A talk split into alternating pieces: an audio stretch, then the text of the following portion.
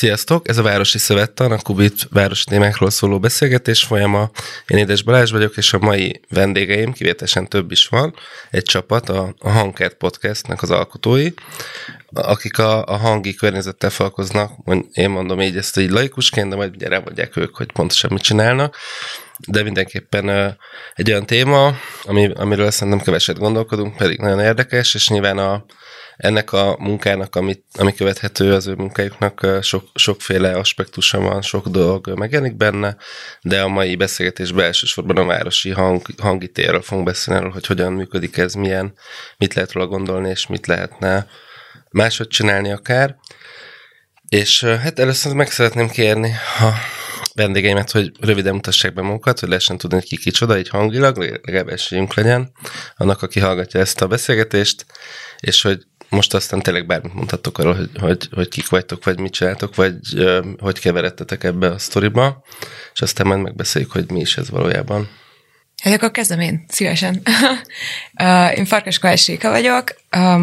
Úgy kerültem ebbe a sztoriba, hogy a momén tanultam dizájnkultúrát, előtte az eltén pszichológiát, és a Hajnóci Csabánál felvettem egyszer egy kurzust, aminek, aminek a címe Ú, már nem emlékszem a címére, hogy mi volt, azt hiszem, hogy valami hang, nem, nem emlékszem. Podcast. Podcast valami készítés, vagy akusztikai. Hangökológiai podcast. Hangökológia, akusztikai ökológia, és nem is tudtam, hogy mit jelent ez a, ez a kifejezés, vagy ez a szó.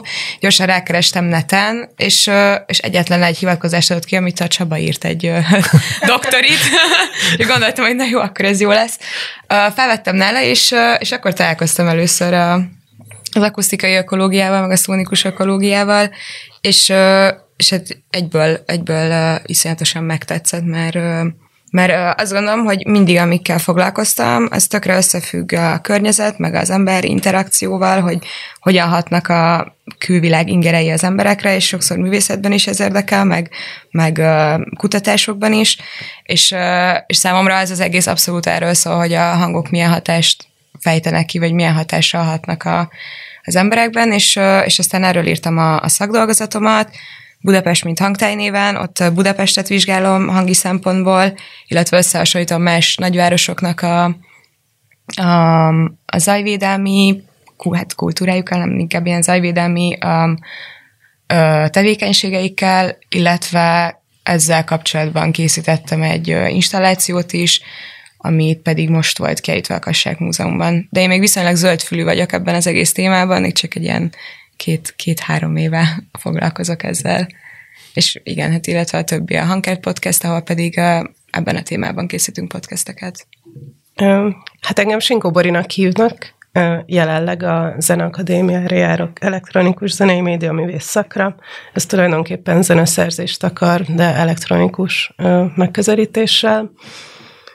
Én is Csabával a Moment találkoztam egy sound design kurzuson, és hát emellett, hogy um, oda jártam, elkezdtem filmhanggal foglalkozni, leginkább animációs filmeknek a sound designjával, és hát ott eléggé feltűnően meghatározó az, hogy um, minden hangot tulajdonképpen neked kell kitalálni, és nem felvett hangokból dolgozol, ami a forgatás alatt volt.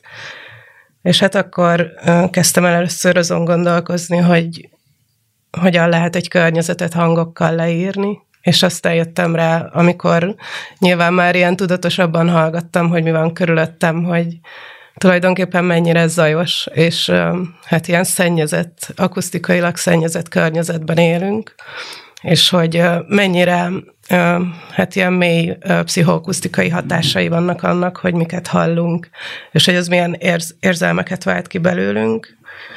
És hát ebben a gondolkodásban eljutottam egészen egy ilyen, hát nem tudom, talán ilyen mély filozófiai szintre, hogy, hogy én eléggé azt gondolom, hogy, hogy, hogy meghatároz minket az, hogy milyen környezet vesz körül minket. Ez egy ilyen tulajdonképpen egy ilyen identitás, hogy mik azok a hangok, amik reggeltől estig körbevesznek, és hogy hogy válogatjuk meg őket. Mert hogyha valakinek nincsen lehetősége arra, hogy csöndben legyen meg nyugalomban, akkor az, az, az valahol egy sokkal nehezebb életet él szerintem, mint, mint azok a társai, akiknek vannak.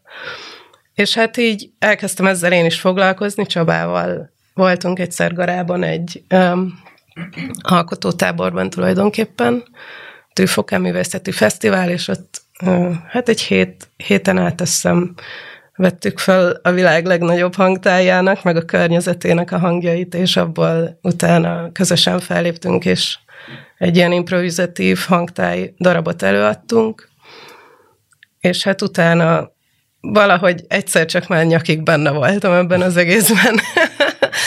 és, és hát itt ülök most a stúdióban, és beszélgetünk erről a dologról, aminek nagyon örülök, mert úgy gondolom, hogy ez egy nagyon-nagyon fontos téma. Sziasztok! Én Kis Bálint vagyok, és Helsinki-ből jelentkezem az Alto Egyetemről. Itt tanulok éppen hang az új médiában, vagy hát Sound in New Media EMAN, és alapvetően bölcsész háttérrel kerültem ide, illetve szakmai szempontból ilyen hangdesigneri meg ilyen hangmunkákat csináltam, aztán valahogy ennek a érdekes módon a bölcsészetudományokból valahogy hiányoltam a, a kézzelfoghatóságot, a tapasztalatiságot, a fizikalitást, viszont a, a, a hanggal való foglalkozásból pedig hiányoltam az elméleti hátteret, a tudományos mélységet, a, valahogy így a, a végtelennek az ígéretét, és, és ennek a érdekes módon ennek a kapcsa volt számomra igazából Hajnóci Csaba, akin keresztül ismerkedtem meg az akusztikai ökológiával és a, alapvetően a hangtáj való foglalkozással, akár művészeti, akár tudományos értelemben is, és ez annyira elkezdett érdekelni, valahogy így pont az élet helyzetemben rendkívül releváns volt, hogy és ezzel egy időben megtaláltam az Alto egyetemen ezt a szakot, és akkor kb. egy ilyen nem is tudom, egy ilyen munkával jelentkeztem oda, és, és aztán felvettek. Úgyhogy most ennek a ennek, ennek igazából egyfajta ilyen, hát ebből csemegészgetek itt ott, ott várostervezés, ilyen spatial audio, szóval so, sokfajta ilyen, ilyen margójáról hallgatok tanácségeket, és aztán meglátjuk, hogy mi lesz belőle. Hajnóci Csaba vagyok, mintegy tíz év óta foglalkozom ezzel a tematikával.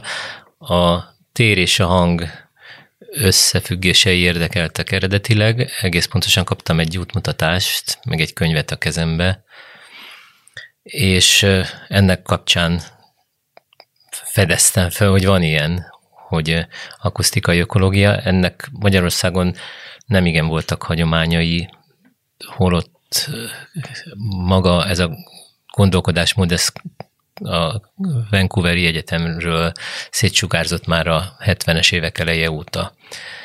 És hát ezekkel, ezzel kapcsolatos kérdésekkel foglalkozom, és abban a szerencsés helyzetben vagyok, hogy ezt oktathatom is, ami azt jelenti, hogy időről időre inspiratív, érdeklődő fiatalok kerülnek ennek a disziplinának a vonzás körébe, és akkor tudunk, tehát a közösségépítés ebben a tekintetben is nagyon fontos és előrevívő, és ennek most egy épp, éppen egy, egy epizódja zajlik itt a Kubit Rádió stúdiójában.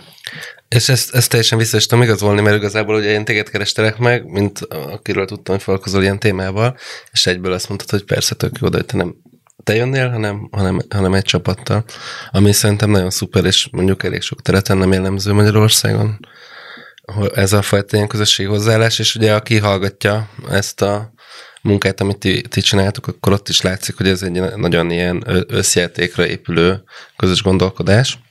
Mielőtt elkezdünk ezekről beszélni, arról is beszéltünk, hogy ha már egy ilyen témánk van, akkor mindenképpen mutatnánk hangokat ebben a, ebben a beszélgetést illusztrálandó vagy kiegészítendő.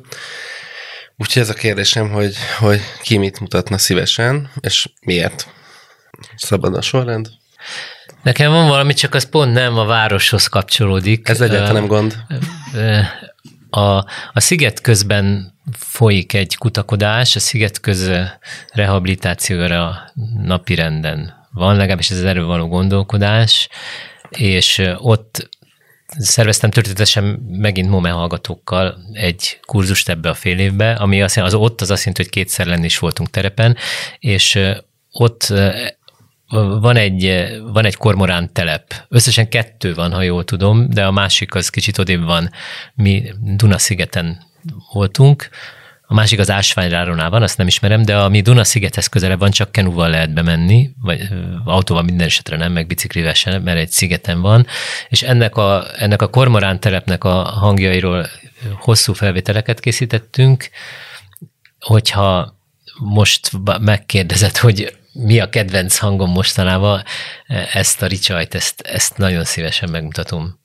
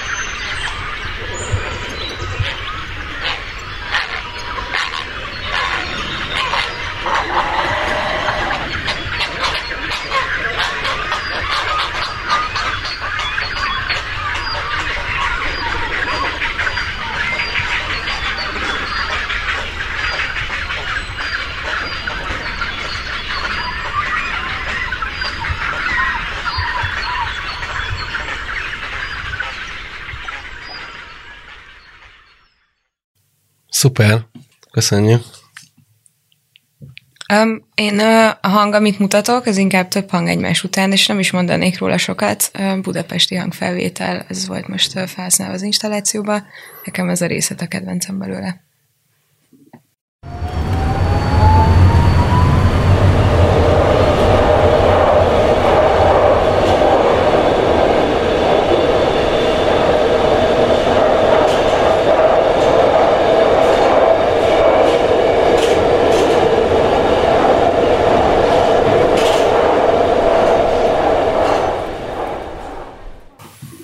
Köszönjük.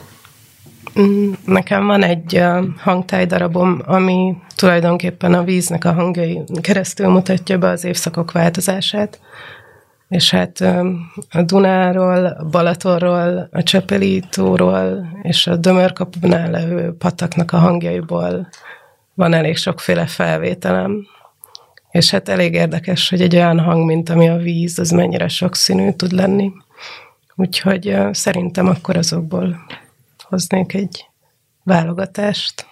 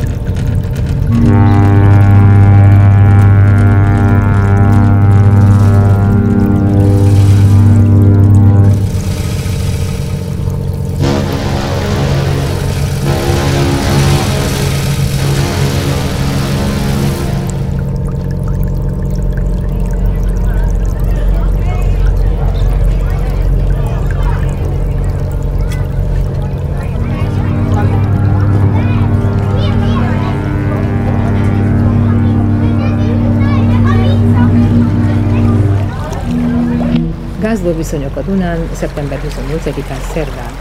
1814-1813 olyan kilométer között hajóút szűkület, szélessége 90 hosszúsága, 1000 méter hajóvonták találkozása tilos.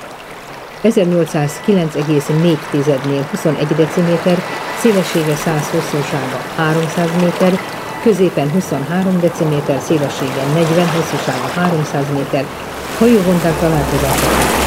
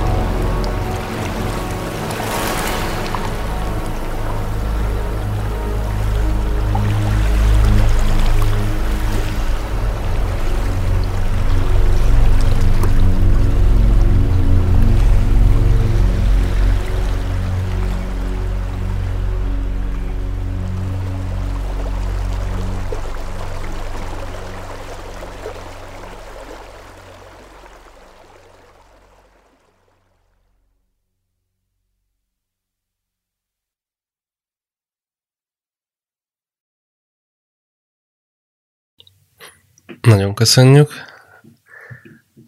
Bevallom, be elnémultam teljesen igazából. Tudnék mutatni helyi hangélményt egy itteni városi hangtájból, ugyanakkor valahogy azt érzem, hogy Budapestről szívesebben beszélnék. Nekem nagy kedvenc, talán ilyen túlhajszolt módon is kedvenc a, a, az 56-os és 61-es villamosnak a, a, az ilyen motorkocsia ami szerintem egy nagyon izgalmas jelenség, hiszen ezernyi budapesti fülében van minden nap, és valahogy egy hosszú lineáris pályán így hullatja el ezt a, ezt a jellegzetes hangélményt.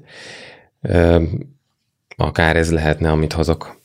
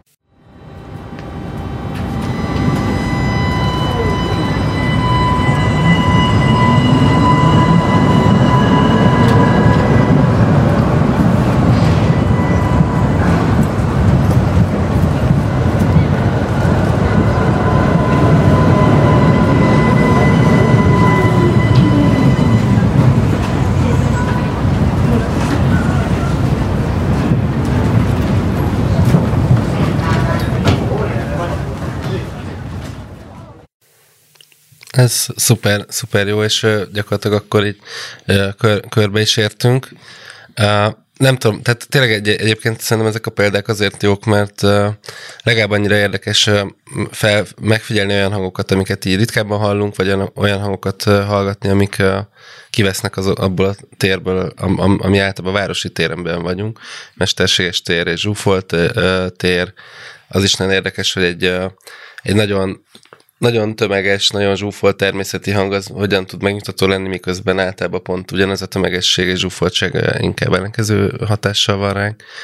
És közben legalább ennyire érdekes tényleg ilyen szemmel ránézni a városi hangokra, hogy találunk-e közte szerethetőt, miben, mi, a, mi az, amihez kapcsolódni lehet. Ne, nekem is ez egy olyan téma, ami, amire így ennyire tudatosan általában nem gondolok, de nagyon főleg mivel inkább zenével foglalkoztam sokat, van, van valamennyire azért egy ilyen ö, érdeklődésem, vagy ez így kinyitott egy ilyen kaput, amikor ez a téma így szembe jött. És szerintem nagyon érdekes tényleg az, hogy hogyan lehet ö, tudatosan gondolkodni erről, és hogy van, vannak olyan következtetéseink, amik ö, akár használhatóak is. Ugye általában ebben a sorozatban beszélünk olyan dolgokról is mindig, amik inkább ilyen policy következtetések, mit lehetne másképp csinálni. Ez egy másik része a dolognak, hiszen nyilván az ember, amikor kutat, akkor, akkor nem ez a valószínűleg tipikusan a fókusz, hanem egyszer meg akar ismerni egy problémát. De, de szerintem mielőtt a, a podcastetekről konkrétan beszélnénk, egy olyan kört mindenképpen érdemes lenne futni, hogy nektek a, ebben a témában, amiről ma, ma beszélünk, átfogomban, mi az a, az a, mik azok a kérdések, amik, amik nagyon foglalkoztatnak titeket, hogy mi az, ami, amire szívesen szántok végtelen időt, vagy be el tudtok veszni, azon az általános képen túl, ami, amit eddig így felrajzoltatok? Én szívesen kezdek egyel, vagy hát hárommal.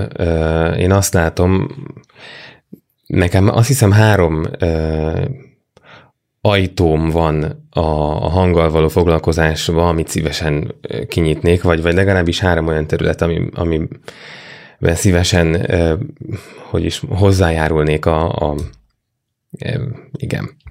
Az egyik az a, az a, az a várostervezéssel kapcsolatos ö, működés, azaz, hogy, hogy milyen olyan ö, hát stru, ilyen, ilyen rendszer szintű változtatásokra van ahhoz szükség, hogy ö, minőségi értelemben javulást ö, tudjunk elérni a, a, a városi hangtájak vonatkozásában. Ez az egyik izgalmas kihívás. A, a második az az, hogy hogyan találja meg a hang a művészetben, a zene árnyékában az identitását. Hogyan lesz a, a, a művészeti életnek, hát nem is azt mondom, hogy legalább ugyanolyan súlyos, de, de legalább egy szélesebb körben ismert és, és embereket inspiráló része. És a harmadik pedig, hogy hogyan tudja a technológia elősegíteni azt, hogy a hanggal egy szélesebb körben jobb minőségben találkozzanak az emberek, ugyanis azt érzem, hogy, hogy, hogy mind a kettő korábbit, amit most mondtam, nagyon hátráltatja azt, hogy a hang az egy nagyon technológia függő médium, és hogy alapvetően nem áll rendelkezésre 024 jó sugárzó rendszer, tehát a, a, a telefonokba beépített hangfalak vagy egy egységek egyszerűen nem képesek dinamikailag spektrumban kiszolgálni azt a, azt a minőséget, ami hangban egyébként létezik és tapasztalható. És azt hiszem ez a három az, ami engem foglalkoztat. Hm, a várostervezéshez én is tudok kapcsolódni. A számomra is egy nagyon izgalmas témakör, meg kérdéskör. És emellett, amit a koráb- korábban említettem bemutatkozáskor, hogy engem abszolút ez a része izgat ennek az egésznek, hogy, hogy a hangok milyen hatást váltanak ki az emberben, ez akár érzelmileg, akár milyen gondolatokat öm, okoznak bennünk, illetve, illetve ezáltal a várostervezést egy picit jobban megfigyelni, vagy, vagy, vagy máshogy csinálni, hogy, hogy miért van az, hogy mondjuk nem tudom, ebben meg abban a boltban ilyen meg olyan hangok szólnak, mondjuk akár nem tudom, az adott zene, vagy, vagy, vagy csak a, a vásárlásnak a hangjai, és nem, nem csak egy boltban, ez most csak egy példa, de hogy, hogy igen, azt hiszem, azt hiszem, hogy nekem ez, ez az, ami, ami igazán érdekes benne, meg, meg az, hogy Hát igen, igen. Egyébként az is érdekel kicsit, hogy terápiás jelleggel ezt hogyan lehet felhasználni, és nem kifejezetten mondjuk az ilyen hangszeres zeneterápiára gondolok, hanem, hanem egyszerűen csak felvett hangokból kreált, vagy, vagy akár készített hangok milyen hatással vannak az emberi agyunkra. Az emberi agyra. igen. Most, most, most ez, ez, ez kezdett el érdekelni így jobban. Még nem ástam bele magam, de ez az, ami, amit még izgalmasnak tartok. Hát ez, hogy milyen hatása van a hangoknak, az engem is nagyon érdekel. Viszont abban is biztos vagyok, hogy ez nagyon szubjektív ez a dolog. Már fizikailag onnan kiindul, hogy mindannyian teljesen más, hogy hallunk, mert másmilyen alakú a fülünk, a fejünk, stb. stb. Szóval tulajdonképpen az érzékelésnél már elindul egy olyan fajta egyéniség, ami, ami utána pedig még, hát nem tudom, még rárakódik saját, a saját személyiségünk, az emlékeink, azok a hatások, amik hát azért kiderültek párszor, amikor csináltunk interjúkat emberekkel, hogy ugyanarról a hangról tudnak úgy nyilatkozni emberek, hogy az a kedvenc hangjuk, vagy a legkevésbé kedvelt a városban. És hogyha én talán így pontosítanám ezt, hogy szeretnék megtalálni olyan hangokat, ami, ami leginkább elfogadható, minél nagyobb öm, környezetnek, minél jobban élvezhető, és utána ezeket a hangokat művészi úton megfogalmazni, szóval öm, egyrészt persze örülök, nagyon fontosnak tartom a zajszűrést, és nagyon fontosnak tartom azt, hogy ennek legyen egy olyan technikai és társadalomjavító oldala, ami, ami egyébként ennek a, az egész körnek egy ilyen missziója, de azt is gondolom, hogy hogy, hogy ezt valahogy úgy lehet a legjobban kommunikálni, hogyha bemutatjuk ezt az embereknek, és közelebb hozzuk őket. Mert, mert, mert én mindig furcsának éreztem azt, hogy a hangokról beszélgetünk, mert a hangokat hallani kell, nem beszélgetni róla, és hogy, és hogy valahogy ez számomra egy könnyebb, hát ilyen kommunikációs csatorna, hogyha hogyha nem elmondjuk azt, hogy képzeld, ez a hang, ez mennyire zavaró tud lenni, hanem bemutatjuk ezt egy művészi koncepcióban. Engem ennek az egésznek az ökológiai haszna izgat talán a legjobban. Egyébként egy csomó minden releváns, tehát amiket elmondhatok, ezek mind hozzám is, szóval engem is inspirálnak és érdekelnek. Mégis, hogyha egy dolgot kell mondani, akkor nagyon kíváncsi vagyok arra, hogy túl a, a, a művészi lehetőségeken, meg a, az érzékenyítésen mi az, ami konkrét eredményekkel kecsegtet ökológiai vonatkozásban? Hogyan lehet a, a hallgatási élményeket aktív cselekvésekké transformálni?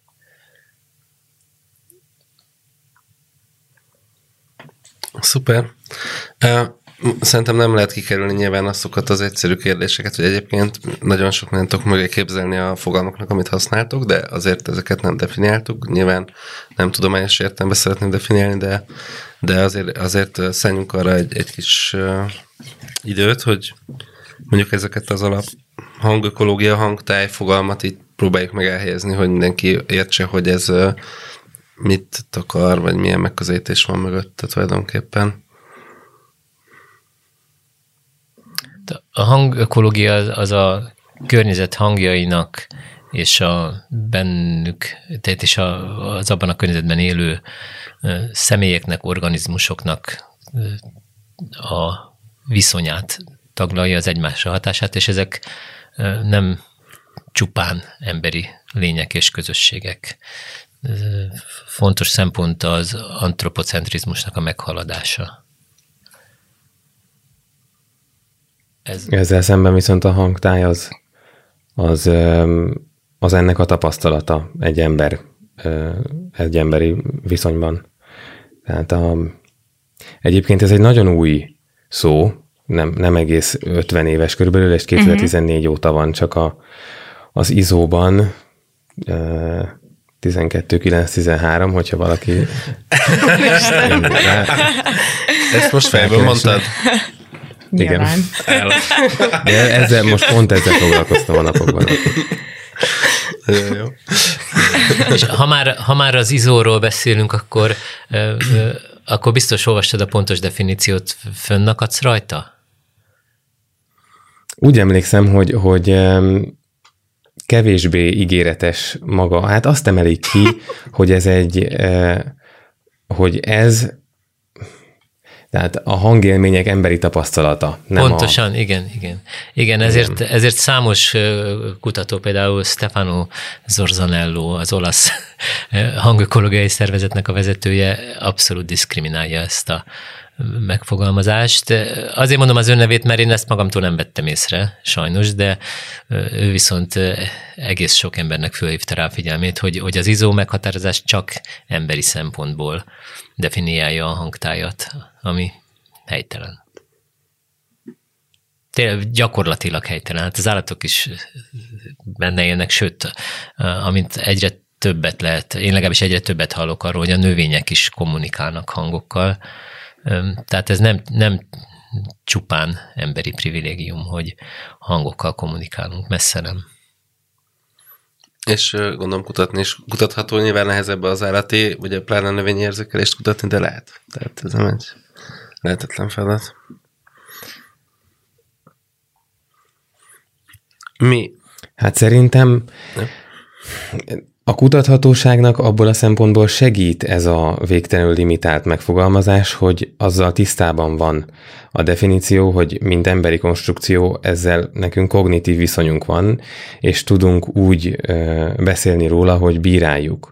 És egy, egy másik organizmus ugye ebben az, az ökológiában tudattalanul vesz részt, és számára a hangtáj ez nem egy alakítható ö, tapasztalat, hanem egy, egy szükséges kommunikációs csatorna, vagy egy egész, egy, egy egész egyveleg.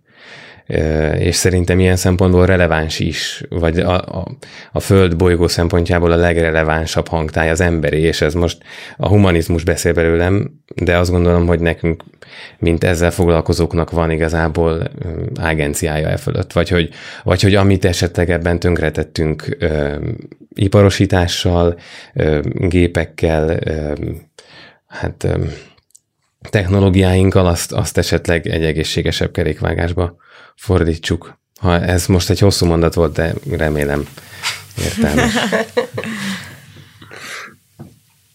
Igen.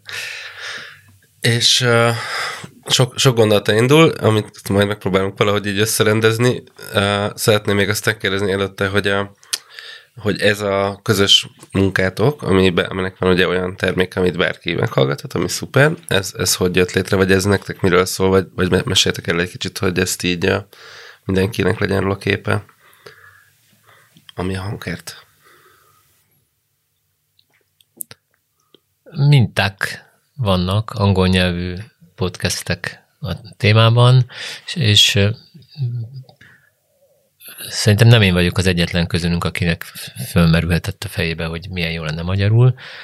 Minden esetre, amikor elkezdtem hangökológiai kurzusokat fél évről fél évre szervezni a momén, mármint elindítani és végigcsinálni, a, egyszer csak jött az ötlet, hogy akkor csináljunk podcasteket, mert ez egyébként is a sound designnal is összefügg, tehát ez teljesen öm, releváns volt, hogy ilyesmi legyen.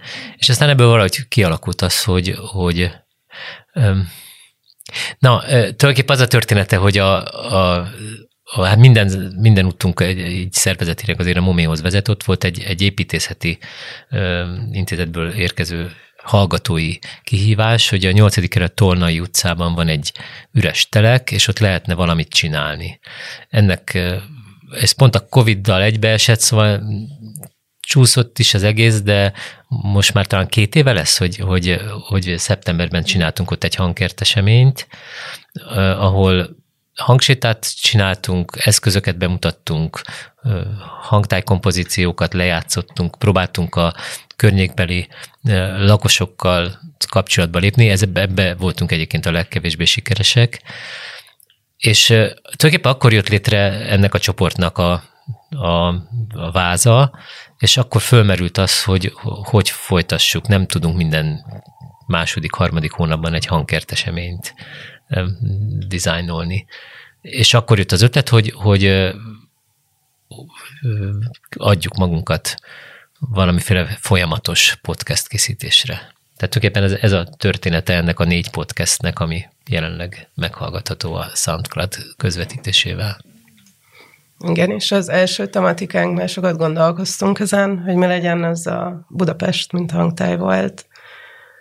És hát az volt a nagyon izgalmas, hogy kitaláltuk, hogy elkezdünk az utcán interjúkat készíteni a járókelőkkel, és egy ilyen hát brutális mennyiségű anyagunk hát tényleg Hát szerintem bevallhatjuk, hogy egy éven át vágtuk azt a műsort. Megvettük fel. Végül. Nagyon nehéz volt utána rendszerezni. Mert, mert így, hát hatan voltunk akkor azt hiszem, még de jól számolom, és hát ez egy Igen, demokratikus tak. dolog, és akkor mindenki hozott egy több orányi uh, interjú sorozatot, és mindegyik nagyon-nagyon izgalmas volt. És közben meg szerettünk volna ennek egy keretet csinálni, szóval ö, volt egy felvett része is, ami a mi beszélgetésünk, amiben belevágtuk ezeket az interjú részleteket, és hát ezekből döntést hozni, hogy, hogy vajon mi az, ami legjobban átadja, meg felkelti az érdeklődését a hallgatóknak, az nagyon nehéz volt, mert ahogy az utcán voltunk, vagyis legalábbis én abszolút ezt érzékeltem az emberek, ilyen kisgyerekekké váltak, és elkezdtek mesélni emlékekről, meg, meg, meg teljesen meg voltak döbbenve, hogy ezzel valaki foglalkozik, és aztán nagyon hirtelen tudtak hozzá kapcsolódni, és egy ilyen nagyon könnyen, egy nagyon intim viszonyba kerülni ezzel az egész um, interjúval, és, um, és hát így nem lehetett őket megállítani, és nem is szeretted volna őket megállítani, mert annyira annyira jó dolgok jöttek ki így belőlük, és annyira egy ilyen érdekes útvonalról, hogy, hogy tényleg nem, én abszolút nem számítottam erre, hogy, hogy, hogy valaki, aki teljesen idegen, ilyen gyorsan meg tud nyílni egy ilyen egyszerű kérdés kapcsán, mint hogy mi a kedvenc hangod a városban. Úgyhogy, úgyhogy ez egy nagyon jó löketet adott szerintem, és utána már a, a többi adás ott egy ilyen, inkább ilyen tematizált dolog lett amit hát mindannyian így fel volt osztva, hogy kiment tematikát vezet, és akkor az alapján elindultunk, de hát ez egy végtelen téma, én úgy érzem, szóval mindenki még tudna mondani öt másikat, amit így szívesen csinálnánk. Én hadd mondjak viszont egyet, hogy, hogy miért, hogy valahogy az egész csoportot legalábbis az én szempontomból, ami összefoglalja, aztán kíváncsi vagyok, hogy egyetértetek-e vagy nem, hogy van a, van a, a, a hang iránt érdeklődők körében egy olyan ö, hívás, hogy Hát listen, ez nem egyszerű magyarra, mert az, hogy hallgass, az inkább magyarul azt jelenti, hogy fogd be.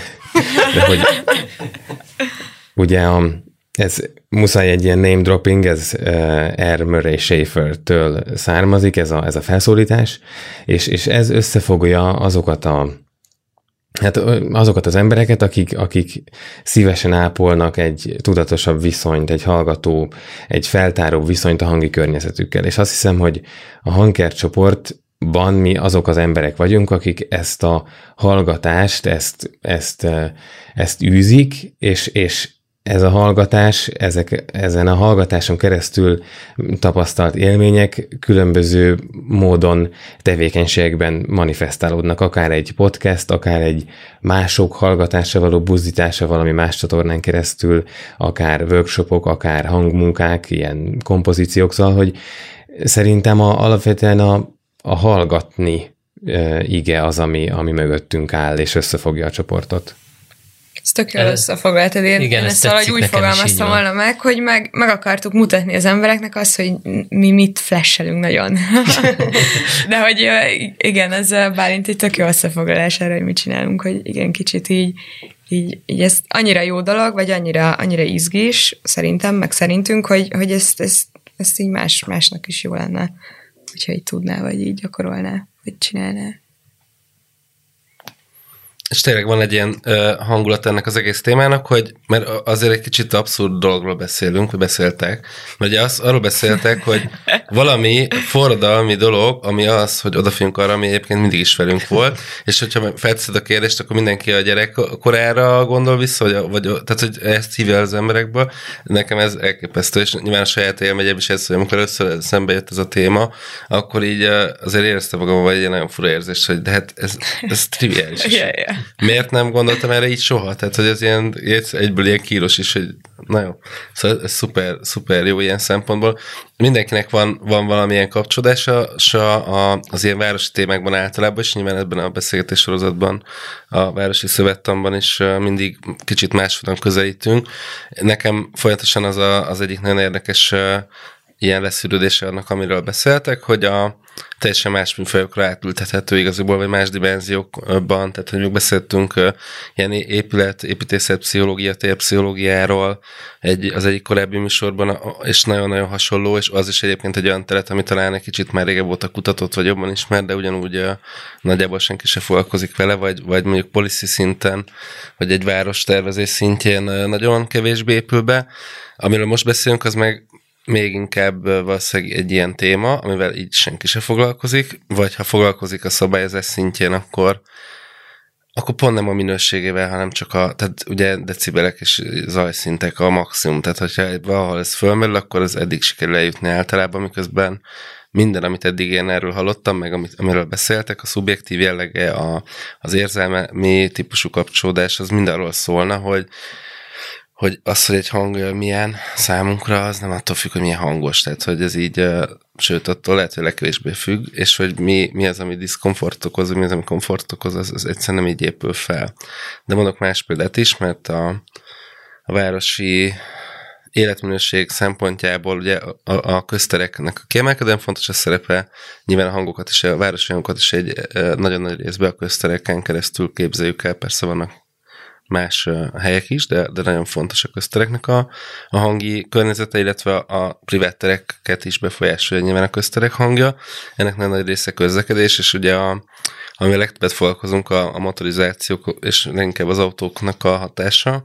Nyilvánvaló, hogy nagyon-nagyon nem, nem tudom, hogy kinek mi a, mi a preferenciája, de hogy nagyon más hangja van egy sűrű villamosvonal közlekedésének, nagyon hangos, abszolút, de, de egy ugyanakkor a tömeg autóval megy el ugyanazon az utcán, egészen más, és hogy ezeket gyakorlatilag még éppen, hogy csak kutatjuk, nagyon keveset tudunk róla, de közben meg az megérzékelhető, hogy nagyon nagyon befolyásolja az emberek életminőségét, és hogy lenne mit gondolkodni ezen, vagy lenne foglalkozni való ezen.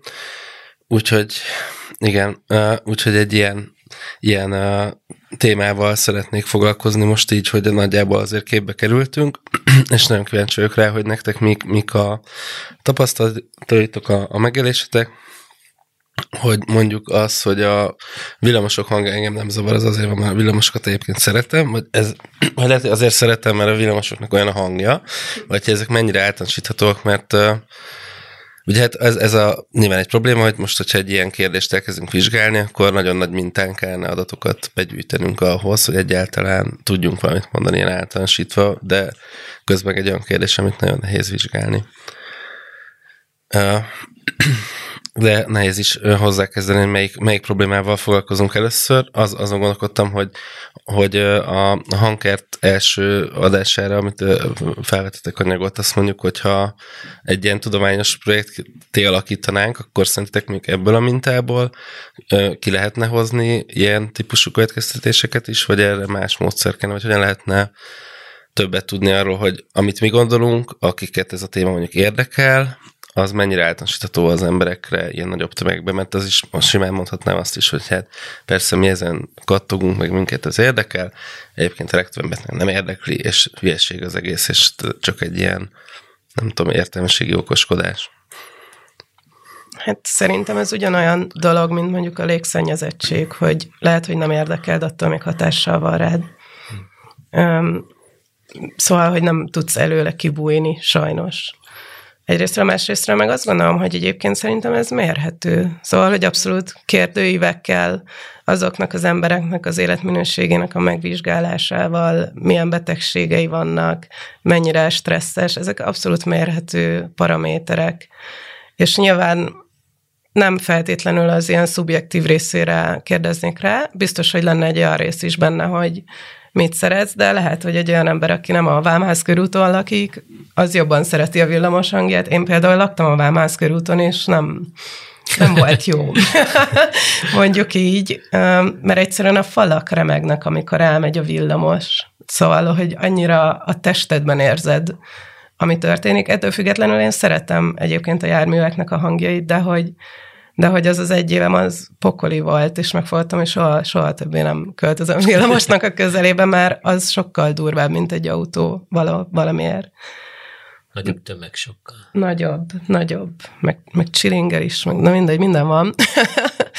de hogy, de hogy összességében én azt gondolom, hogy, hogy, hogy ez egy nagyon fontos és nagyon-nagyon könnyen mérhető dolog lenne, és igen, biztos, hogy költségigényes abból a szempontból, hogy, hogy hát minden nagyobb tömeget interjúztatni kell és kérdezni, és előtte egy nagyon pontos kérdőívet összerakni. Hogy De egyébként van, vannak is ilyen kutatások, szóval hogy például az alvás minősége romlik, hogyha um, csak olyan helyen tudsz lakni, ami iszonyatosan zajos, mert nem engedheted meg magadnak, hogy, hogy csendesebb helyen lakj. Ezt említetted is, Bori, az előbb, hogy uh, nyilván között vannak különbségek, um, és, és az, hogy persze, hogyha romlik az alvásod, akkor az meg ilyen meg olyan következményekkel jár együtt, hogy egyébként rengeteg ilyen kutatás van, és ez abszolút egy kutatható, meg számszerűsíthető dolog szerintem, amiből, amiből olyan hosszú távú következtetéseket lehet levonni, vagy lehetne levonni, de hát igen, ez, ez, ez, ez pénz, pénzigényes, egy, egy nagyobb volumenű. Két adat van a fejembe. Az egyik az az, amit a Barry Truax szájából hallott láttunk többen is, mikor itt volt októberben tavaly, hogy a kanadaiaknak kb. a 17 át érdekli a hangzó környezet. Tehát, hogy végeztek ilyen kutatást, hogy egyáltalán kibagózik rá, és kb. 17 százalék fogékony erre a kérdésre, vagy tudatosítja magába. A másik az viszont az egészségügyi világszervezetnek egy Európára vonatkozó adata, és itt a számban egy picit bizonytalan vagyok, de úgy emlékszem, hogy hogy az európai, tehát az 500 milliós európai lakosságnak a 30 százaléka hatalmas, hatalmas tömegű ember él olyan környezetben, ami akár pszichikusan, akár szomatikusan, vagy pszichoszomatikusan károsító igen, a hangok ez, szempontjából. Ez a szám, ez, 30 százalék, ugye? Igen, 30 százalék. Tehát 150 millió ember. Igen, igen. Annyi? Hát igen, nem, igen. nem vagyok annyira jó matekban. Tudományban járás. igen. igen.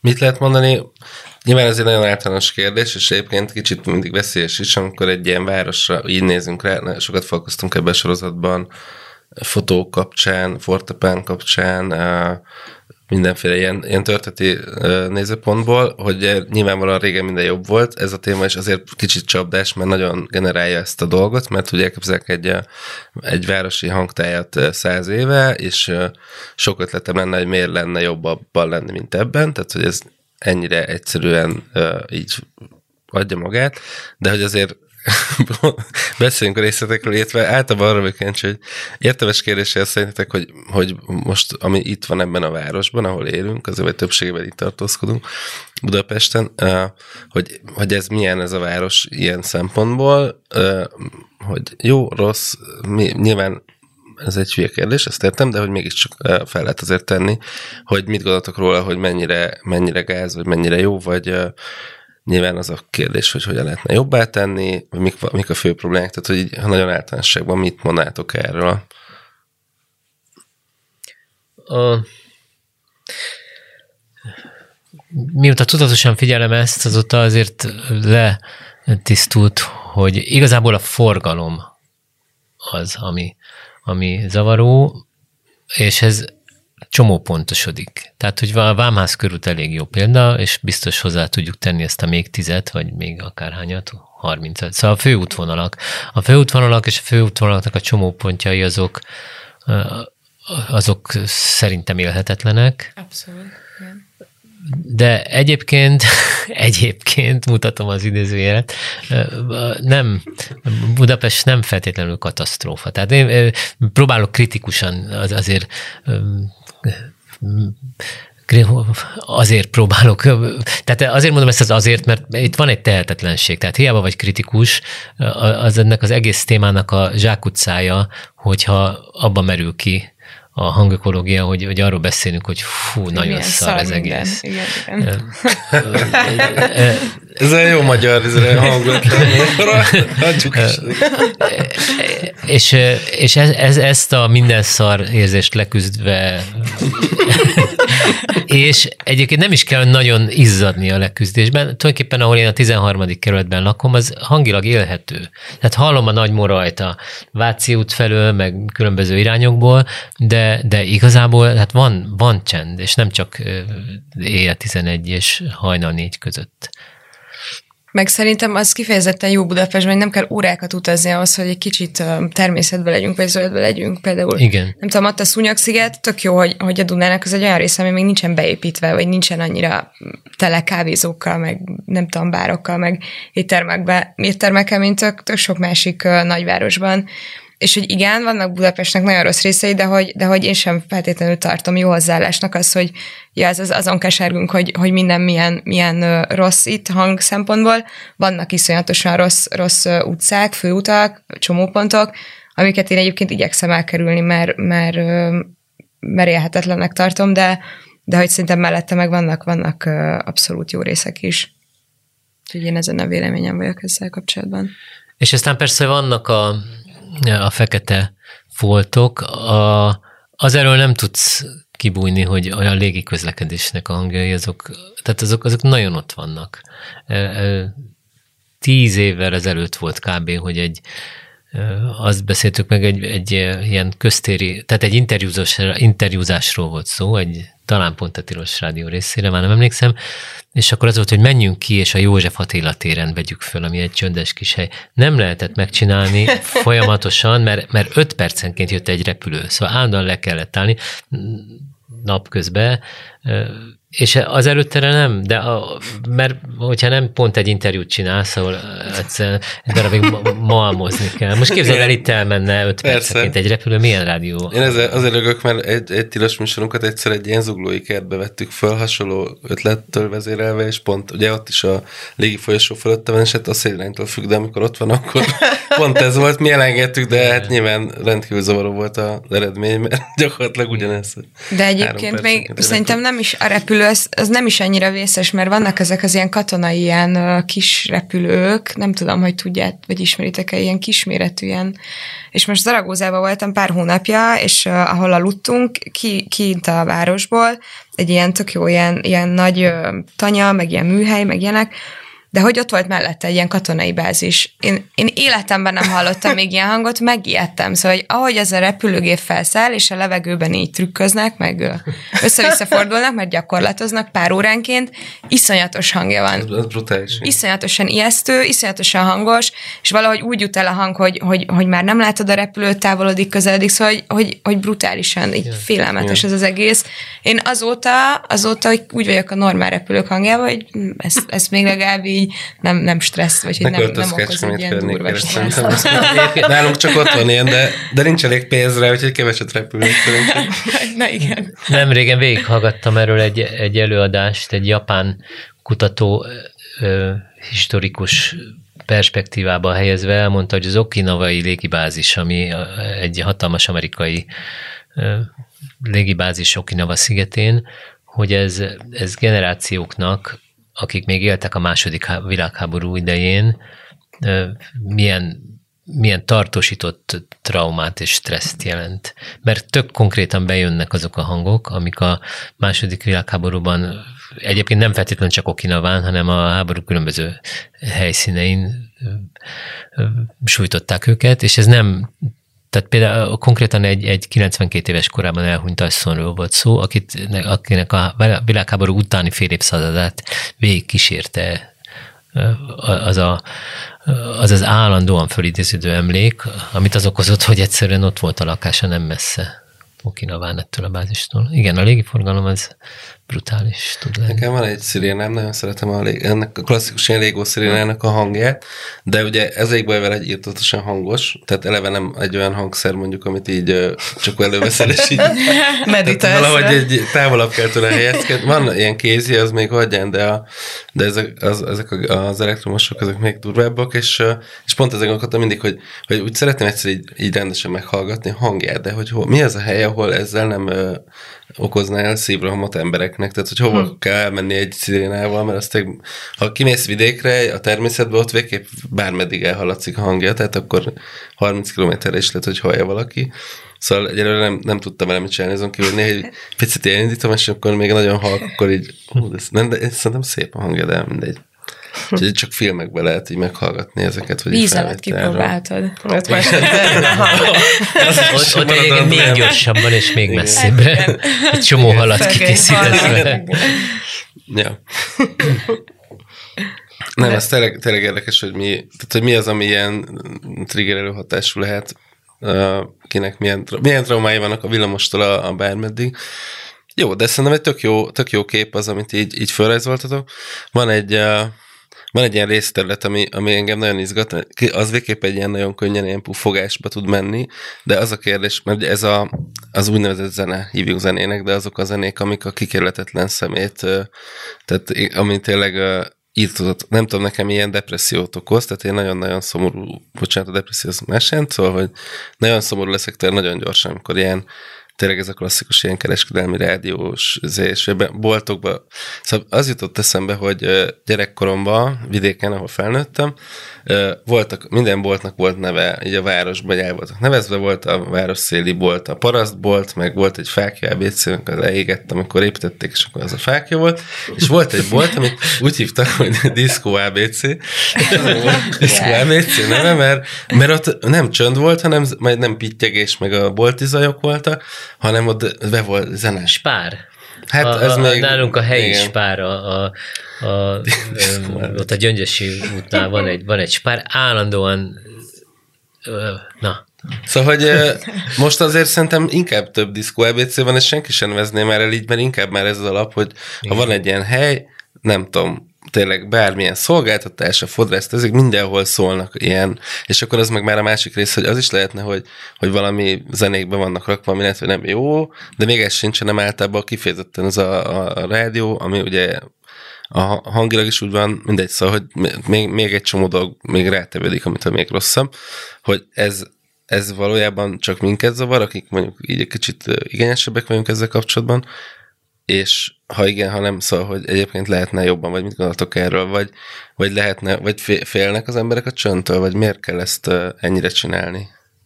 Hát a teljes csöntől biztos, hogy félünk, mert tulajdonképpen mindig hallunk valamit, szóval, hogy van is egy ilyen kutatás, hogy hány percig bírsz lenni egy ilyen süket szobában. Szóval az azért nem egy könnyű feladat. Vannak, akik oda járnak meditálni, de, de arra azért fel kell készülni. Viszont hát pont most voltam, nem tudom mennyire lehet kimondani, mindegy, az egyik nagy sportboltban, és ott abszolút dekatlonban, és ott ki van uh, írva, hogy van olyan óra, amikor direkt nem szól semmi, hogy az autizmussal élők is tudjanak menni. És szerintem ez abszolút lehetne egy járható út, hogy vagy akár van egy ilyen beosztás, hogy jó, akkor most diszkó ABC vagyunk 5 6 Igen. Utána, nem tudom, klasszikus Biztonságos órák. Így Nagyon. van. E- emlékeztek arra, hogy két forint a dal? Most nem a P-mobil akarom, hanem volt, hogy két forintot kellett bedobni, és akkor ment, a, amit kiválasztottál, ilyen, hogy hívják ez, jukebox. Mm. És volt benne, én legalábbis voltam olyan szórakozó helyen, ahol volt két perc, mármint, hogy két forintért egy számnyi csend. Ah, Tehát, hogy lehetett, lehetett csendet venni, ami persze nagyon rövid volt ahhoz képest, hogyha folyamatos csendet akarták, akkor költeni kellett rá, de hát ez így van, a csendre költeni kell.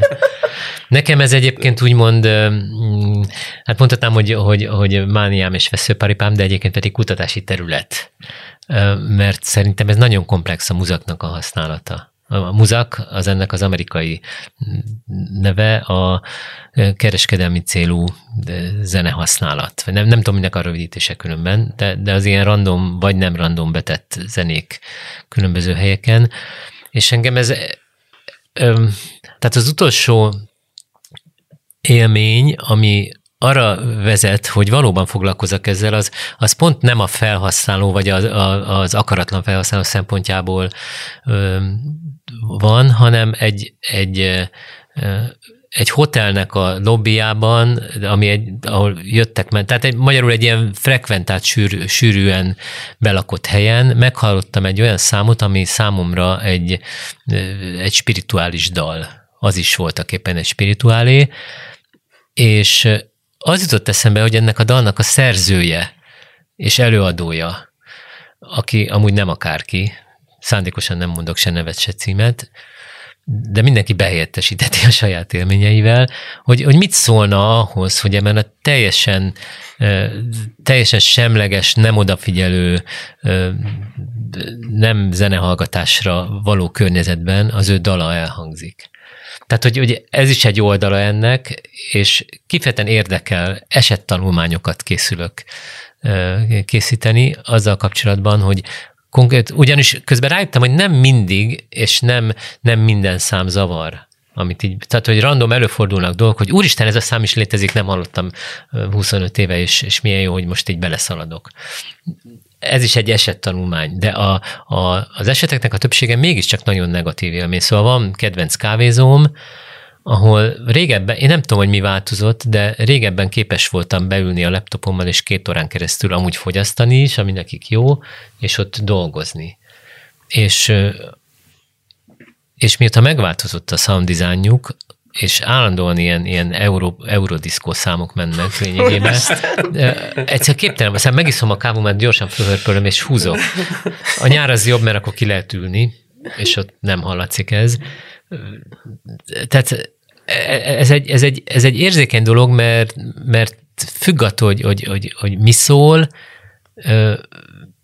milyen hangerővel szól, és hogy ez hogyan hat rád, és tényleg szerintem számít, hogy a, a én nekem például, én, én nagyon utálnám, hogy, hogyha a zenészi produkció milyen helyeken szólna. Egyszerűen irritálna, az biztos, hogy, hogy kimenni, elmennék. Na, nagyon rossz érzés lenne. Egyébként nekem van egy ilyen kis éttermem, levesbárom is, és hát azért sokat gondolkoztam azon, hogy milyen zene szól, az eléggé meghatározza azt, hogy a vendégek hogy érzik magukat, szóval mm. szerintem abszolút az arculat része az, hogy most EDM szól le a helyeden, vagy vagy egy régi kontrollcsoport. De amúgy pont ezt akartam mondani, hogy szerintem ez egy, egy külön, különálló szakmának kéne, hogy legyen, csak egy senki nem foglalkozik ezzel, hogy általában az van, hogy, hogy nem tudom, hogy van egy kávézó, és bent van egy adott alkalmazott, akkor rakja a zenét, vagy van egy ilyen közös, nem tudom, Spotify, és akkor, akkor az pörög egész nap, ami, ami össze lett előre rakva, és nem, szerintem, ja, egyszerűen nem, nem annyira átgondolt nagyon sok esetben, hogy, hogy milyen zene, milyen, vagy milyen hang, milyen hatást vált ki, és akkor ez hogyan hat mondjuk a vásárlói kedvre, vagy, vagy, vagy ahhoz, hogy egyáltalán te szívesen töltesz időt az adott helyen. Hát inkább szerintem az van, hogy minél nagyobb egy hely, annál jobban próbálnak ilyen egyszerűbb irányokat választani. Szóval Ja, volt egy időszak, amikor rögtünk, hogyha még egy helyen a Tilbury Corporation megszól, akkor így vége. Mert hogy, vagy Manu Chao, vagy ezek a nagy klasszikusok, klasszik. aminek tényleg akkor a közönsége van, hogy nagyjából azért mindenki úgy tudja kedvelni, de én meg már annyit hallottam őket, hogy már azért nem kedvelem, mert sokkal izgalmasabb akkor, hogyha szól valami teljesen váratlan dolog, és nem egy ilyen furcsa edémre gondolok feltétlenül, de hogy, de hogy akár egy olyan jazz, ami még azért olyan befogadható, de nem, de azért van benne Ja. izgalom. Azt megfigyeltem, hogy az instrumentális zene kevésbé irritáló. Tehát ott kezd, nekem ott kezdődnek a, először is a, a ritmus szekció, tehát ezek a, a techno ritmus szekciók, és az egyet, hogy sok helyen nagyon jó cuccok vannak, és oly, olyan basszus jön át, még hogyha lehalkítják, akkor is a, a mondjuk a, a 80 Hz alatti szubbasszusokat azok, azok biztos, hogy szólnak, mert egyszerűen a cucc ki tudja hozni.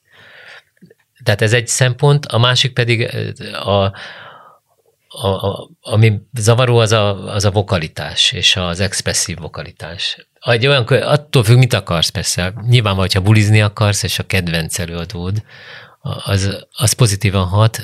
Tehát itt, itt be, abszolút benne van a, a, a, a pszicho része, az, hogy, hogy kinek, mikor, mit. Hát maga a, az, hogy mi a zaj, ugye a kéretlen hang. Hát tehát ugyanaz a kedvenc számom, tíz perccel később már kéretlen hang. Hát igen, meg a vokalitás az alapból olyan, hogy pszichoakusztikailag jobban figyelünk arra, Igen. hogyha megszólal egy dalban, szóval, hogy azért ez az instrumentális, instrumentális dolog valószínűleg igaz. Mondjuk ettől függetlenül érdekes volt, volt olyan, hogy pénteki ebédnél beraktunk simán ilyen oltári nagy buli számokat, mert fáradt volt a stáb, és vendégek imádták. Szóval így teljesen fel voltak dobva, hogy úristen, az ebédünk közben erre a fél órára, amíg kiszaladtam, így itt ilyen óriás buli van, ez csodálatos.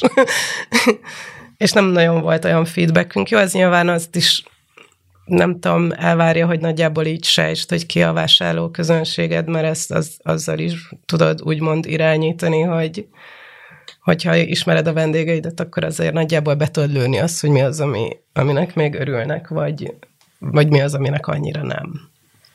De, Van- bocs. Azt szerettem volna kezdeni, hogy, hogy van olyan élményetek, hogy bizonyos boltban ilyen célzott, irányított DJ műsort tapasztaltatok? Éjszaka 0-24-esek vagy dohányboltok. Szerintem ott, ott, ott nekem sokszor van az, hogy, hogyha bemegyek, vagy, nem, vagy Ronni, például Ronniba is, szerintem a ilyen éjszakai a. Ronniba beugrás, az is néha ilyen szokott lenni, hogy, hogy mint hogyha elmennél egy, egy nem tudom, valamilyen random buliba, és, ö, és általában ott, ott azért elég nem, nem mondom, hogy számomra kedvelt zenei műfajok, de hogy de nekem kicsit jó, jó kedvem szokott lenni tőle, hogy, hogy úgy van vele, hogy éjszaka dolgoznom kell, akkor így leszarom ezt a zenét fogom hallgatni nagyon hangosan, és aki bejön, az, az így járt. szóval ebben szerintem van egy kis lázadás, és nekem ez szokott tetszeni, de, de azért igen, ezt tudom képzelni, hogy ez zavaró is tud lenni. Nekem egy elég pozitív élmény volt Londonban egy bioboltba Philip Glass. Aztán. De, de ilyen nyugis és, és halkan. Tehát, hogy nem akart rátelepedni az atmoszférára, és olyan, tehát az például nem érintett kellemetlenül. Pedig amúgy nem, nem a Philip Glass a kedvenc minimalista zeneszerzőm, csak egyszerűen abba a környezetbe hát annyit mondhatok, hogy nem volt zavaró. Az, De hogy ez, ez, ez is szerintem megint annyira változó, és annyira egyéni, mert, Igen. mert lehet, hogy éppen nem tudom, valaki ebben a hangulatban van, vagy abban a hangulatban, mert így megy be oda, úgy megy be oda. Szóval az is lehet, hogy egyik nap, ami, ami tetszik, másik nap már más időpontban, vagy akár ugyanabban az időpontban egyszerűen nem, nem jön be. Szóval hogy ezért, Igen. ezért ilyen nagyon komplex ez a dolog, hogy nem. Ez- Ezért gondolom, hogy esettanulmányokkal lehet megközelíteni, hogy de, de nem, ez statisztikai, meg decibel alapon szerintem, és még, még kizárólagos módon zenei műfajokkal se lehet megközelíteni. Adott, adott hely, adott idő, adott output az, az, az érdekes lehet. Egyébként, hogyha jól tudom, Budapesten belül van egy ilyen szervezet, aki az utcazenészekkel foglalkozik, hogy a tereken milyen zenék szólalhatnak meg, és amikor én ezt megtudtam, hogy van, aki eldönti, hogy te azzal a zenével, amit te képviselsz, kimehetsz az utcára, először azt gondoltam, hogy hát ez azért egy ilyen zenei rasszizmus, szóval, hogy most akkor igazából az ő ízlésük dönti el azt, hogy te megkapod azt a közterületet, ezt az egy négyzetmétert, mit tudom én, hánytól hányig, ahol játszhatsz, de, de aztán azért így gondolkoztam rajta, és bízom benne, hogy, hogy azért vannak annyira nyitottak, vagy nem tudom, ezek a bírák, hogy, hogy, hogy ilyen nyitottan tekintik ezt, és mondjuk azt mondják, hogy ó, oké, ez egy biobolt, akkor ott Philip Glass valószínűleg menni fog, szóval, hogy, hogy ez most mit tudom én, a Vörös Marti tér, akkor egy lágyabb jazz szólhat, de mondjuk üvöltözős metal, ez nem feltétlenül kéne oda, szóval, Kár. hogy um,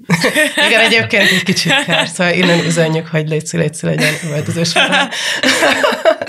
Vörös Martin.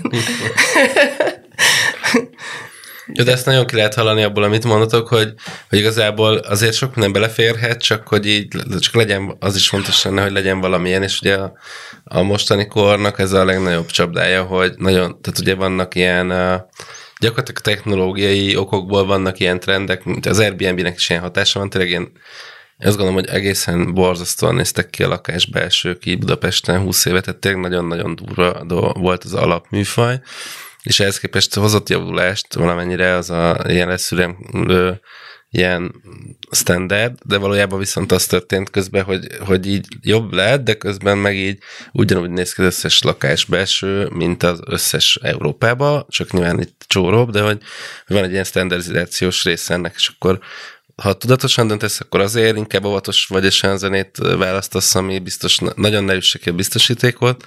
Ha Spotify-ra bízod, vagy nem tudom mire, akkor pláne, mert akkor az előbb-utóbb bekonvergál úgyis valahova, és hogy ettől olyan nagyon egyforma lesz minden, és ez nagyon-nagyon aggasztó, és nem tudom, ilyen szempontból, amikor már a rádiók is ugye ezt a standardet viszik régóta gyakorlat, és van egy, egy stílus, és nyilván azért jó, hogy van tilos, meg vannak ilyen, ilyen felületek, ahol meg garantáltan biztos nem az fog szólni, amit éppen hallgatni szeretnék, de hogy ha egyébként valaki erre figyelt, mert ez a másik, amit nagyon kialottam amit mondtatok, hogy, hogy le, ha a mögött van egy, egy gondolat, akkor az már megérdemeli azt, hogy esélyt adjunk neki, és teljesen mindegy, hogy a éjszakai boltba veretős zene van, vagy hogy, tehát, hogy ez olyan helyzetekben is tökre legitim, amikor elsőre nem, nem mondanád, és ilyen szempontból ez, ez a nem tudom, az utcazenészeknél ez is egy érdekes dolog, hogy ebben a városban miért nincs ez a dolog, vagy miért nem lehet egy csomó téren nincsen, és nagyon vissza van nyomva.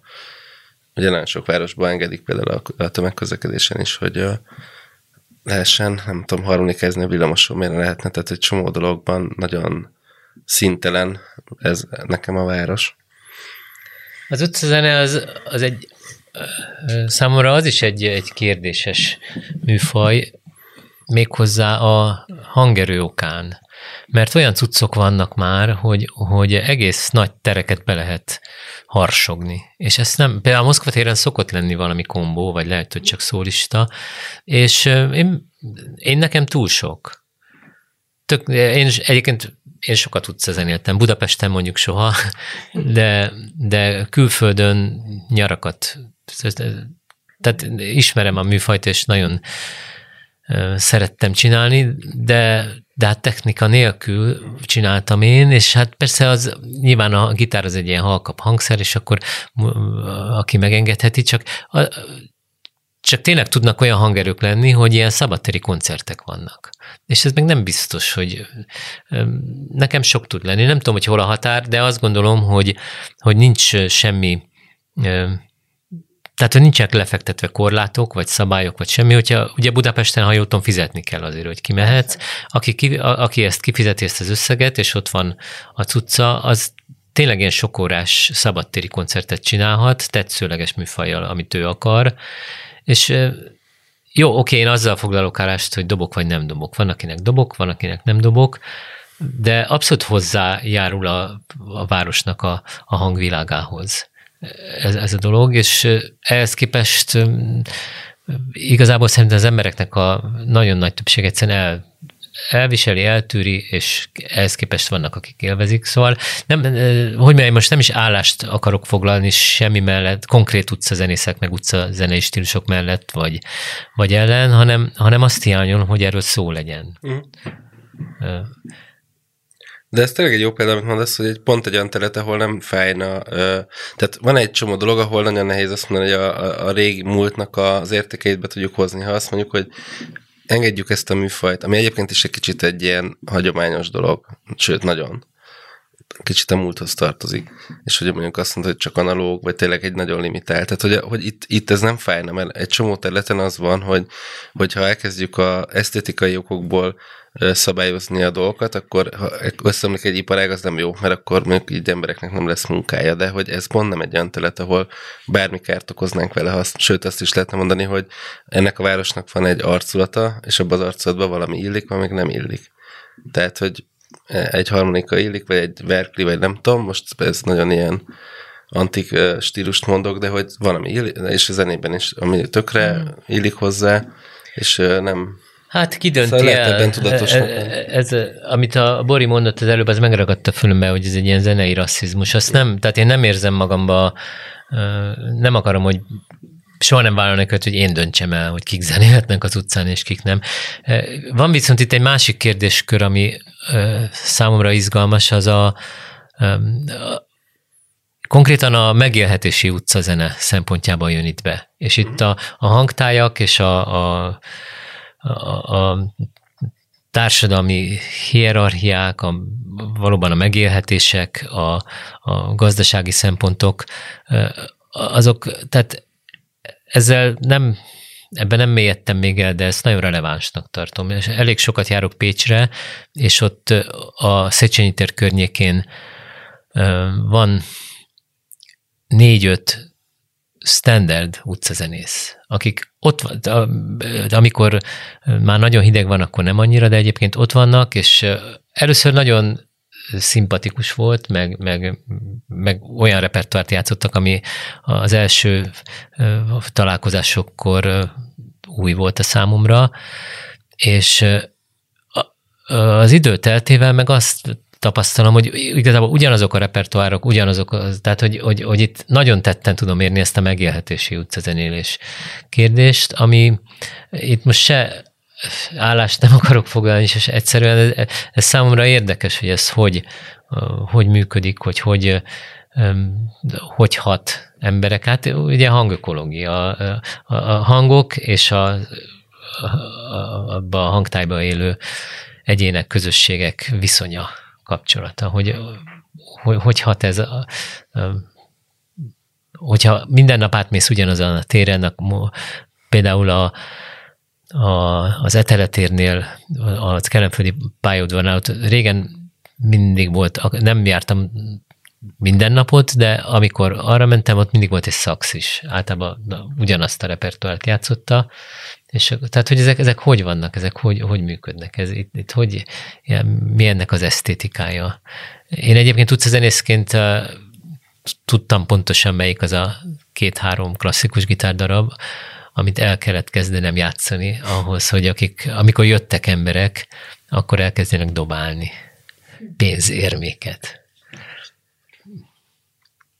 Jaj, de ez mondjuk kettős régen zsonglőrködtem, és hát jó, hát nem annyira legálisan, de ott a Vörösmarty Térvác utca környékén ilyen adhok felléptünk, és hát ott is volt szaxis is, meg gitáros is, akiknek így a repertoárját fejből tudtuk a karácsonyi vásárnál, meg nyáron, és, és valahogy az volt az érdekes, hogy abszolút nem az én zenei stílusom volt, de egy idő után már így csatlakozott ahhoz a térhez az a hang, és hogy ha meghallottam külön azt a dalt, akkor egyből a Vörös Marti térított az eszembe, szóval, hogy ilyen nagyon alattomos módon befolyásolta a térhez való viszonyomat az, hogy mi szól. Ez az egyik, ami eszembe jutott. A másod pedig az, hogy én elég sokat járok ki Berlinbe, és ott van a Warschauer Strasse, az egy olyan megálló, ahol ezben van, meg nagyon-nagyon villamos is megy keresztbe egy ilyen felújjáron, többsávos út, iszonyatosan zajos, de hát ez egy ilyen metró kiáró tulajdonképpen, és ott, ahol igazából senkit nem zavar, és csak egy ilyen iszonyatosan nagy robaj lenne. Ott van pont egy ilyen kihangosított utcazenész rész, és uh, egyszer ott ültünk órákon át egy barátnőmmel, sörözgettünk meg, beszélgettünk, sütött a nap, tök jó volt a hangulat, és baromi jó kezdő zenekarok léptek fel, és hát ott láttuk, hogy van egy ilyen srác, aki ott nagyon ott a hangfalakat, meg ott pakolászik, felelel, meg minden, és akkor oda mentünk, hogy figyelj, bocs, de ez így, hogy lehet ide bekerülni, vagy mi ez, és kiderült, hogy ezt ő, ő szervezi. Szóval hogy konkrétan ez a tér az így rá van bízva, és mint hogy ő lenne ott a helyi kis menedzser, így kiválasztásos alapon mondta, hogy küldjünk neki demókat, és akkor ő dönti el, hogy kikerülhet oda, és jó, azért nyilván eléggé jellegzetes zenék szóltak, szóval azért ilyen punk, meg ilyen vadabb, vagy ilyen kísérleti elektronika, szóval hogy, hogy nem a, a klasszikus ilyen uh, turista zene, vagy hát vagy jó, mondjuk Berlinben ezt nevezhető talán turista zene, de, hogy, de, hogy, de szerintem az egy abszolút járható dolog lehet, hogyha, hogyha így meg van mondva, hogy mondjuk a, ez a nap egy olyan téren, ahol, ahol egyébként nem lenne más jó hangzó élményed, ott egy olyan fajta zenés stílus fog szólni, és ezek váltakozva megjelennek különböző repertoárokban. Hát ez kapcsolódóan még az előbb azt akartam mondani, és szerintem nem az a lényeg, hogy, hogy, hogy, hogy megítéljük, hogy jó, hogy vannak utcazenészek, vagy nincsenek.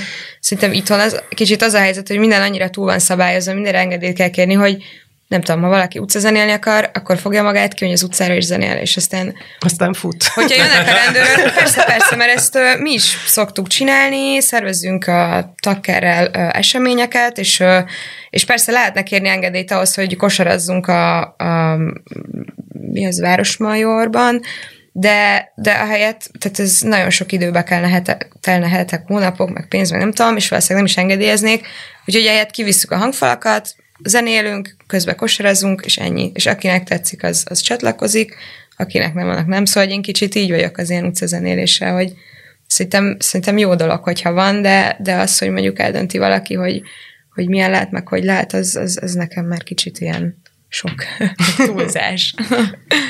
Nem állom meg azt a, az észak-amerikai példát, hogy ne, ne mondjam el, hogy uh, ut, tehát utcai gépzenét használnak gengezés ellen. Tehát Kanadában, azt hiszem Montrealban, vagy más, tök komolyan, tehát olyan helyekre, ahol, ahol a távol akarják. Igen, és ráadásul hát teljesen méltatlan módon beethoven és Bachot használják oh. arra, hangos hangszorokon, a hangos hangszorokon játszva, hogy a, hogy a hangfegyverként gyakorlatilag, hogy a, a gengező fiatalokat bizonyos helyekről távol tartsák.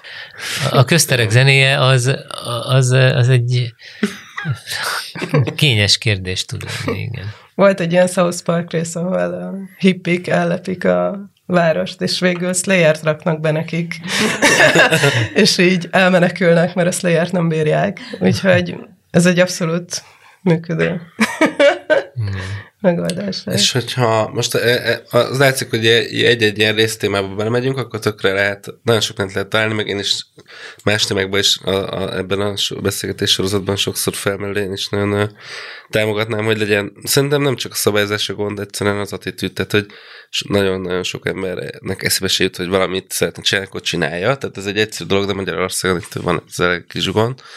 Szóval, hogyha kicsit visszakanyarodunk a, a várostervezés szintjére, az elején többen is említettétek ezt. Általában a várostervezés inkább infrastruktúra tervezést jelent, azon belül is uh, tényleg közterek, közlekedés, építés, szabályozás.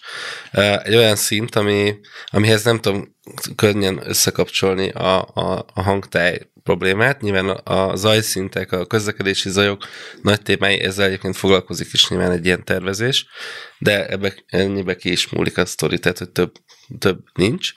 Hogy van-e bármi ötletetek, vagy gondolatotok, vagy ilyen olvasmányélményetek akár, vagy jó példa, vagy bármi, tehát hogy hogyan, hogyha most a nem létező szuper magyar közpolitika képes lenne magából mondjuk egy közösségi tervezéses utcafelújításos projektben, vagy nem tudom, egy, egy ilyen, ilyen klasszikus városi tervezési projektben megkeresne titeket a tervező, most ez így nem furán hangzik, tudom, de és azt mondaná, hogy oké, okay, akkor tessék, akkor itt most gondolkodjunk együtt, hogy így mit, mi, van ennek értem egyáltalán, vagy ez hogy, hogyan lehetne erről gondolkodni?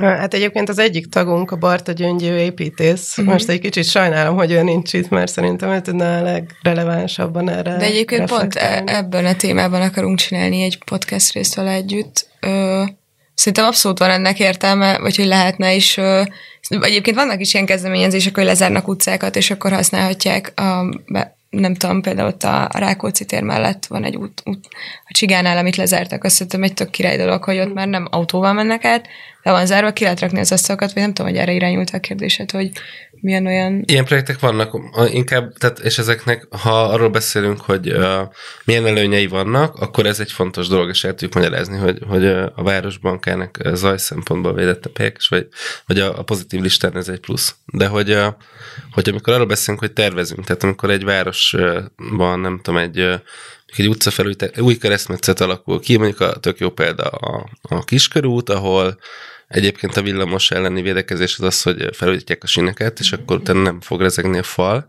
Ez még nálunk nem szokott mindig megtörténni, de ez pénzkérdés is, de, de ugye ott az is történt, hogy biciklisáv lett, autósávból kevesebb lett, és jóval, tehát sokkal élhetőbb szerintem zajlag a, nem tudom, te mikor laktál ott, de hogy az mondjuk szerintem egy tök jó pozitív példa, hogy ezek azok a dolgok, amik alapvetően infrastruktúrális döntések, és nem a, nem a zaj miatt történnek, de a zaj szempontból is van hatásuk. De hogy el tudunk-e képzelni, el tudok-e képzelni olyan dolgokat, hogyha egy ilyen tervezési folyamatba be, be, ez az ág jobban tudatosan be lenne vonva, lehetne-e ilyen szinten is beletenni dolgokat, vagy inkább azt mondjuk, hogy ez a, a város és a, ez a hangtáj, meg az erről való tudásunk, az egy olyan, ez egy soft, nem tudom, layer, amit így, így külön érdemes vizsgálni, nem kell az átépíteni az utcát, de, de ilyen nagyon sok apró dolgot ki lehetne találni, amit viszont jobb lenne. Tehát, hogy ez mennyire, mert csak a, a nyilván a várostervezés, mint szó felműlése miatt Absz- jutott abszolút lehet várostervezésnél is használni, például a, amit te is mondasz, villamos sinek felújítása, de hogy egyébként a normál minőségű aszfalt is az meg a kevesebb kátyú, vagy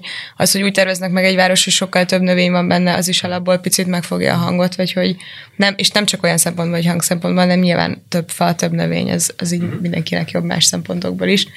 De hogy, hogy rengeteg ilyen, ilyen apróság van, Föld a forgalmat. Figyelni, vagy az, hogy épület milyen anyagból épül, az hogyan veri vissza a hangot, a zajt, szóval, hogy, hogy ren- rengeteg ilyen apró, ilyen kis nüansznyi dolog van, ami, ami, amivel lehet tervezni, vagy így változtatni. Tehát ami mondjuk az épület belsőkben már azért eléggé beépült, tehát mondjuk ilyen közfunkcióknál, vagy irodatereknél, hogy erre odafigyelnek, akkor valami hasonlót kell elképzelni a köztéren is. Abszolút. Tök jó. A hang az soha nem magában van csak, hanem része egy holisztikus rendszernek. A, akkor, tehát ami szerintem a városban is fontos, az egyén szempontjából is fontos, az, az a nagy külső zajnak a csökkentése. Tehát csendes helyek, csendes szituációk megteremtése, minden jó, ami ezt szolgálja. Na Most konkrétan a hangnak a szempontjából, a, tehát a városi hangzásnak domináns eleme a forgalom hangja, hogyha azt sikerül csökkenteni, és szerintem tervezés szinten lehet beszélni időszakos dolgokról is. Most nem tudom, hogy hogy áll ez, hogy időnként lezárják a rakpartot, és megnyitják a Évekkel ezelőtt én voltam, ott bringáztunk a valamelyik rakparton. Ja, az ezében is van a valóság. Igen. Igen, igen. Ja, igen, igen. Igen. De azért lehetne igen, ezt tovább. Igen.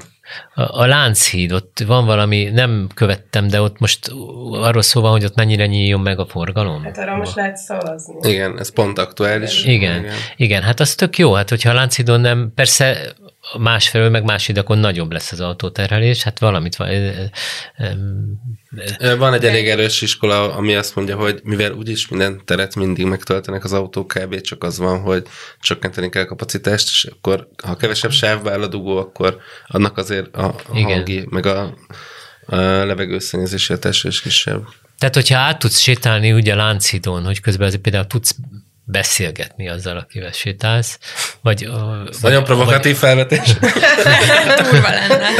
Vagy, vagy, vagy akár, akár meghallhatod a sirályokat, akik persze más frekiben nyomják, mint a BMW-k, de,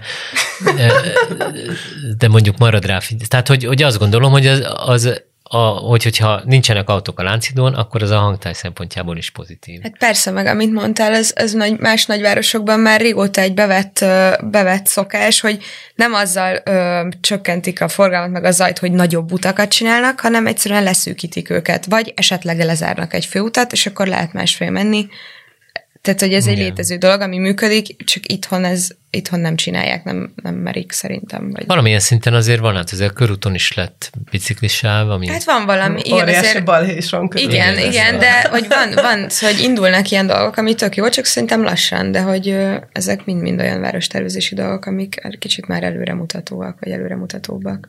Igen, ez nagyon érdekes lenne így, tényleg csak az emberben nem tudatosul általában, hogy amik ilyen tüntetés rendezvény bármi miatt le vannak zárva egyébként tömeges forgalmat terhelt utcák, vagy akár mondhatjuk a Szabadsághídnak, ugye volt ez a vajós időszak annó, uh-huh. hogy a, olyan helyeken az élmény, ami ér abban, hogy egy olyan térbe vagy, ahol egyébként teljesen más szokott történni, annak a hangi része is nagyon fontos, csak általában nem erre figyelünk elsősorban, mert egyszerűen az út közepén sétálásba sok a, a téri élmény az, az még erősebb, vagy az elsődlegesebb, pedig hát nyilván az is van, hogy egyszer végre nem, nem halljuk azt, a, most nem tudom, nem tudom elképzelni, milyen lehetne Rákóczi-ton sétálni. Abszolút, én nekem az jutott eszembe a, a taxis sztrájk, sztrájk 90 nem tudom hányba, akkor ott laktam pont a Síp utcába. Elképesztő volt. Az is persze, hogy sétálhattál az út közepén, de, de azt, hogy hallottad, hogy, a, hogy az út a, a másik oldalon, a másik járdán megy mondjuk egy, egy néhány ember, és azok nem ordibálnak, de hangosabban beszélnek, és hallott, hogy mit mondanak. Tehát ez egy nagyon újszerű élmény volt, és nem tartott sokáig. Igen. Hát meg csak egyszerű visszagondolni a Covid-ra. COVID, igen. Éjszaka igen. teljesen üres utcák, igen. Mi volt egy kis felvételeket igen. Igen.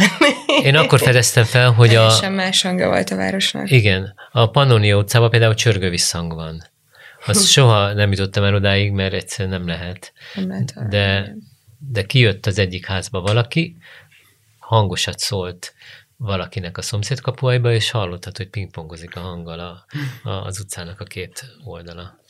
Mondjuk egyébként az volt az érdekes, nekem akkor volt egy stúdióm fenn a Várfok utcában, ez a Tomaszkva tér fölött volt, de a legfelső emeleten, ahol volt egy terasz, és um, hát ez így teljesen az egész városra ránézett, de akkor is hallottad, ahogy morajlik. Szóval nem is értettem, hogy ja, nyilván kvázi csak taxisok közlekedtek, de hogy, de hogy mégis volt egy ilyen alapzaja a városnak, ami persze sokkal csöndesebb volt, mint egyébként, de, de ez szerintem elkerülhetetlen meg valahol. Benne is van a pakliban, hogy aki városban él, az közösségben él, ahol mások is vannak, és hogy én egyébként abszolút tiszteletben tartom azt a döntést, hogyha valaki csöndet szeretne, de Egyébként pont most hétvégén volt egy ilyen beszélgetésem valakivel ott a hetedik kerületről, hogy most ez a vendéglátóhelyeket érintő rendelet, ez mennyire jogos, nem jogos, szóval egy kicsit úgy érzem, hogy tüneti kezelés van itthon, és nem megerőzünk problémákat, hanem amikor már ott van, akkor foglalkozunk velük, és hogy persze meg lehet érteni az öreg nénit is, aki a hétben lakik, hogy nem akarja hallgatni a J-bar előtt üvöltöző arcokat, de hogy Közben meg valahol az is egy várostervezés rész, hogy azt mondod, hogy jó, ez a negyed, akkor most arról szól, hogy már egy ilyen buli negyed, és az egyetemisták érezzék jól magukat, szóval, hogy hol húzod meg azt a határt, hogy most kivel szúrsz ki, vagy kivel nem szúrsz ki. Szóval egy kicsit ezt érzem ezzel is, hogy nagyon nehéz olyan döntéseket meghozni, ami, ami mindenkinek ideális. De még ha meg, megértjük a részleteket, az sokat segít, meg ha elemezzük, és nem az, ugye itt a fő gond mindig ez, hogy, hogy betiltásig jutunk meg, hogy oké, okay, akkor hozzunk egy határt, és ész Persze. És eh, pont az a munka, amit uh, ti most itt felvázoltatok, az pont egy ilyen dologról szól, hogy, hogy egy látszólag egyszerű történet mögött mennyire sok minden van, és hogyha ezt így kibogozzuk, meg jobban megvizsgáljuk, uh, meghallgatjuk azt a sok órányi beszélgetést, amit felvettetek annó az utca emberével, akkor abból nagyon sok ilyen implikáció is kijöhetne. Nyilván most így végezni gondolkodtam, hogy, hogy, hogy nincs egy hely, nem tudom, Budapesten adni valakinek ezt a tudást, hogy figyelj, itt van ez, mert, mert nincs de, hogy, de az, azért talán majd egyszer lesz. Mert, mert hogy ötlet az lenne, meg a teendő, úgy, lát, úgy látom. Úgyhogy nagyon szuper, nagyon örülök, hogy itt voltatok, meg hogy ennyien, így, így közösségként. Ez a Városi Szövettan volt, a Kubitnak a városi témákkal foglalkozó podcastjának a, a következő alkalma, ahol a, a Hankert podcast alkotócsapata volt a vendégem, és a város és a hang viszonyáról beszélgettünk, némi hangmintával. Mindenkinek nagyon ajánlom, hogy kicsit mélyüljetek el a témában, és természetesen a Hangkert Podcastnek a, a, az epizódjai pont erre egy jó lehetőséget biztosítanak. Szuper volt, hogy itt voltatok. Köszönjük, Köszönjük szépen. szépen. Sziasztok. Sziasztok. Sziasztok.